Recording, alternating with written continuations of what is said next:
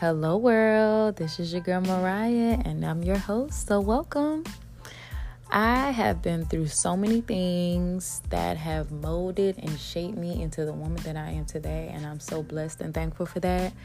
Um, so, what I would like to do is use this platform here to spread that love, that positivity, and that wisdom that I have gained in hopes of being a great help to any and everyone who needs it, just like I did, and still continue to need it. and to always, always, always help you to remember that whatever trials and tribulations you have gone through and still continue to go through, that you are never alone and you are always much stronger than what you think.